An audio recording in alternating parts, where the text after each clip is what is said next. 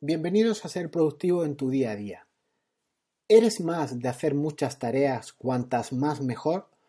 ¿O tienes en cambio un perfil más creativo, más reflexivo, de hacer menos cosas pero mucho más elaboradas? Para el que no me conozca, te habla Jesús Bedmar y trataremos hoy cómo GTD puede soportar ambos tipos de perfiles y del complejo algoritmo que hay entre medias llamado cuñado.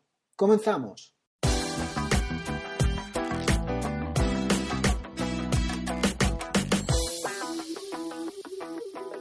¿Alguna vez te he hablado del efecto cuñado? Estoy casi seguro de que sí, aunque tal vez no en estos términos y sí en, términos que si mira.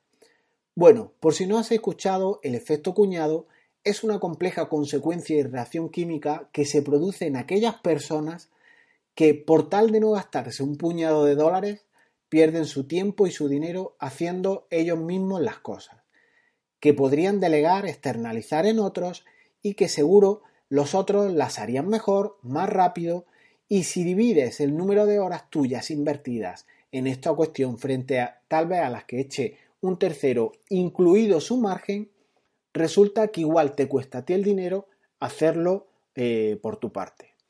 Hay muchos defensores del cuñado, de ese efecto tan eh, pernicioso. Lo reconocerás por expresiones como estas cuando eh, te puedes encontrar en situaciones cotidianas de, de la vida.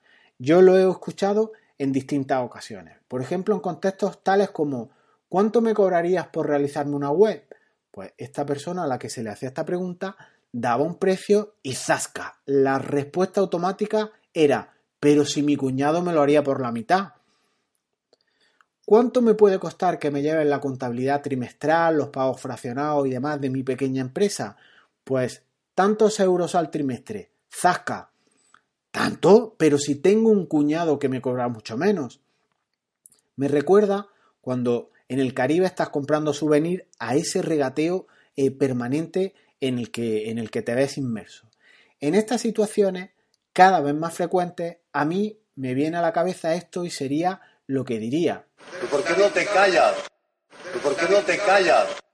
Y ahora, hablando de delegar, de hacer tareas, cuantas más mejor, ya sea por ti directamente o ya sea delegando, te quiero trasladar unas cuestiones.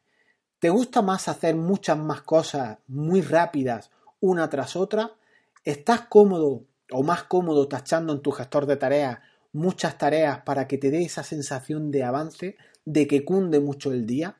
¿O por el contrario, te gusta más solo hacer tareas más creativas, más reflexivas, más pausadas, aunque sean de una manera más lenta, y pues que hagas solo algunas al día o una al día o que esa tarea que haces te lleve varios días. Estos dos tipos de personas y, personas que están entre medias de estos dos tipos son eh, perfiles que GTD soporta perfectamente.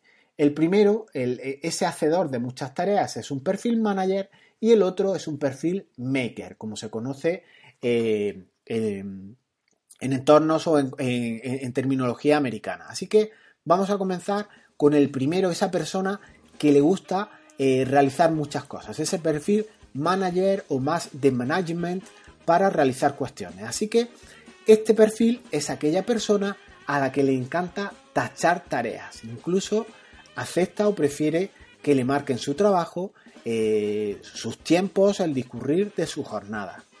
Trasladando a esto a nuestra metodología GTD, cuando nos acercamos, por ejemplo, al proceso de captura, que es uno de los primeros pasos que se, que se ve en GTD, ese recopilar tantas tareas y proyectos como tengas que hacer si tienes un perfil más de manager, más de gestor, más de realizar muchas cuestiones, de manera innata, el que está capturando con este tipo de perfil ve indirectamente muchas tareas por hacer y normalmente en pequeños paquetes, precisamente buscando esa tachabilidad que a nuestra mente tanto le gusta.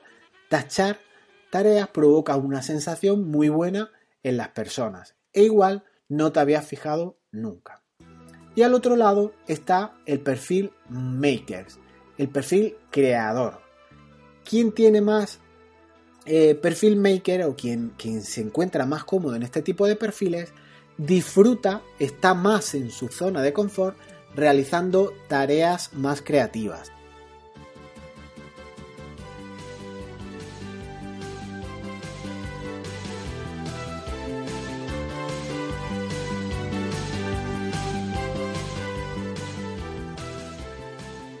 Y llevando esto a GTD, igual que hemos hecho en el perfil anterior, normalmente en el paso 1, en la captura de proyectos eh, o de tareas, el sentido que otorga esta, esta, persona con este perfil es un sentido más pausado. Eh, yo he visto que rescatan menos acciones o menos proyectos, dado que suelen ir o suelen gustarles o se suelen definir por proyectos más largos, más creativos, más en un perfil hacedor, más en un perfil maker que buscando tachabilidad de tarea o, tachabilidad de volumen o fasear o paquetizar mucho tareas concretas.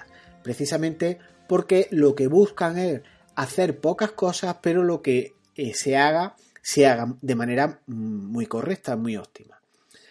Sentadas, por tanto, esas dos figuras, ese perfil maker y ese perfil manager, eh, no tienen por qué estar perfectamente separadas. Puedes tener más de uno que de otro o incluso que te encuentres cómodo al 50% de los dos perfiles.